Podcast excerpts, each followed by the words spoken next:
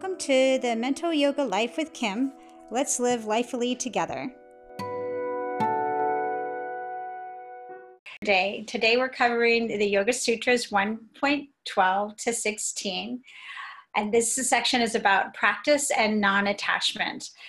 Previously, Patanjali has been explaining how yoga, the practice of yoga, can help us feel at peace and help us calm the fluctuations of our mind so here he is starting to tell us how in order for that to happen we need to practice and we need to also practice with non-attachment.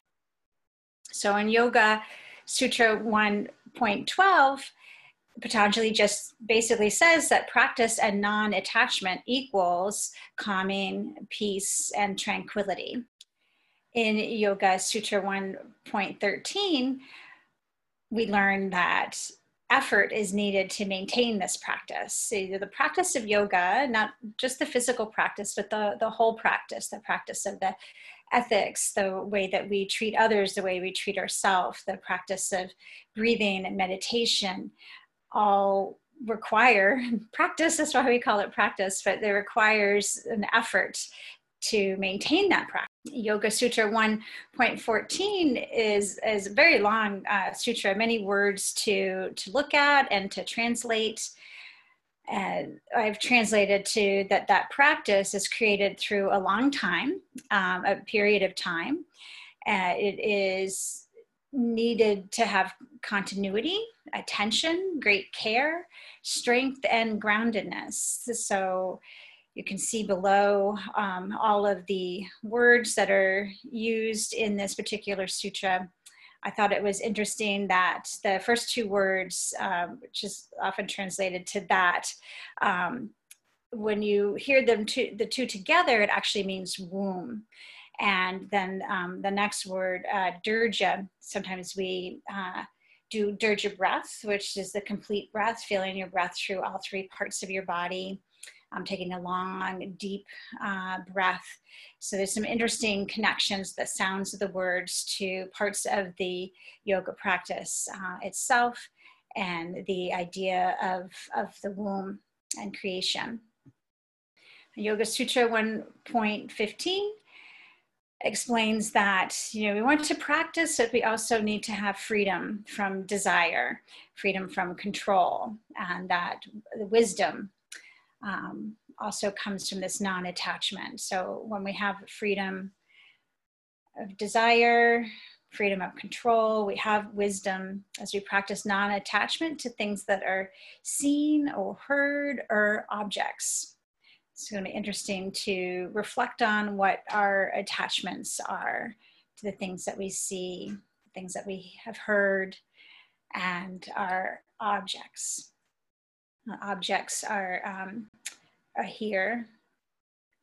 Material enjoyment, objects, experiences. So objects can be translated in, in many ways. And it's interesting to look at some of the different translations because then we hear uh, more meaning. And then finally, Yoga Sutra 1.16. The highest perception of the true self comes when we are free from desires based on our tendencies and these are the gunas. Uh, we're our qualities. Sometimes it is translated to. We're all have uh, all three. Sometimes we're a little more dominant in one. Rajas, tamas, sattva.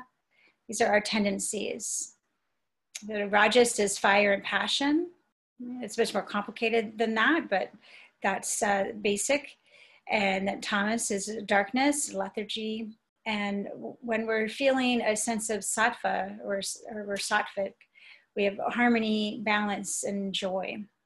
It is interesting to notice that here we're talking about being free from our desires based on all of those tendencies. So, you know, we might be attached to our fiery, passionate uh, self. We might be attached to some of our darker sides of ourselves, our shadow selves it might be attached to our, our lethargy, right?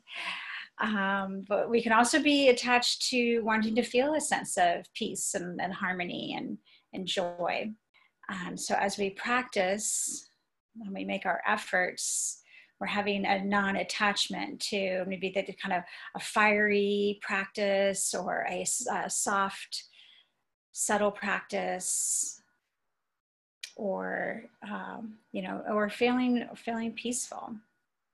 We can get attached to feeling that way as well. So it's interesting to see where our attachments come up. Um, the point isn't to to judge ourselves or to try to be detached.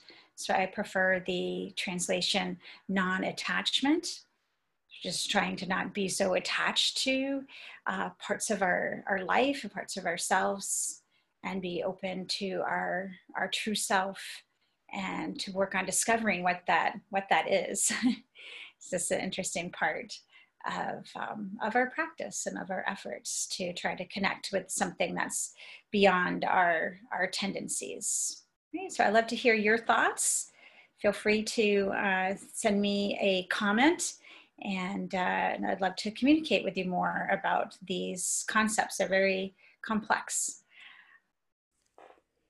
Thank you for joining us today on Mental Yoga Life. Thanks to all of our new subscribers. And if you haven't subscribed yet, uh, please do so. So we see you're out there listening. If you have any questions or comments or like to leave a review, we would love that as well so that we can uh, connect in between the episodes, exploring a little bit more about the mind, but also starting to dive into some of the practices that we can do to help our minds. All right. Have a good rest of the week. You can find us on The Mental Yoga Life on Facebook and Instagram, and at just Mental Yoga Life on the web.